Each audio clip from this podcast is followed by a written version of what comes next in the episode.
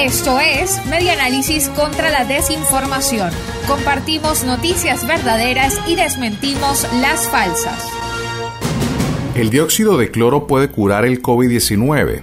Por redes sociales, videos de YouTube y mensajería instantánea se han compartido diversos contenidos que aseguran que el dióxido de cloro, que también es presentado como un componente de la solución mineral milagrosa, puede curar varias enfermedades tan diversas como el SIDA, el cáncer o la malaria entre muchas otras más. Ahora los voceros de la llamada Fundación Génesis y su iglesia Génesis 2, así como otros voceros anticiencia, han asegurado que también puede curar el COVID-19 en tan solo días. La unidad de verificación y datos de efecto Cocuyo revisó la información médica y comunicacional disponible que revela que el dióxido de cloro no es un medicamento, no hay evidencia médica sobre su funcionamiento y puede ser nocivo para la salud.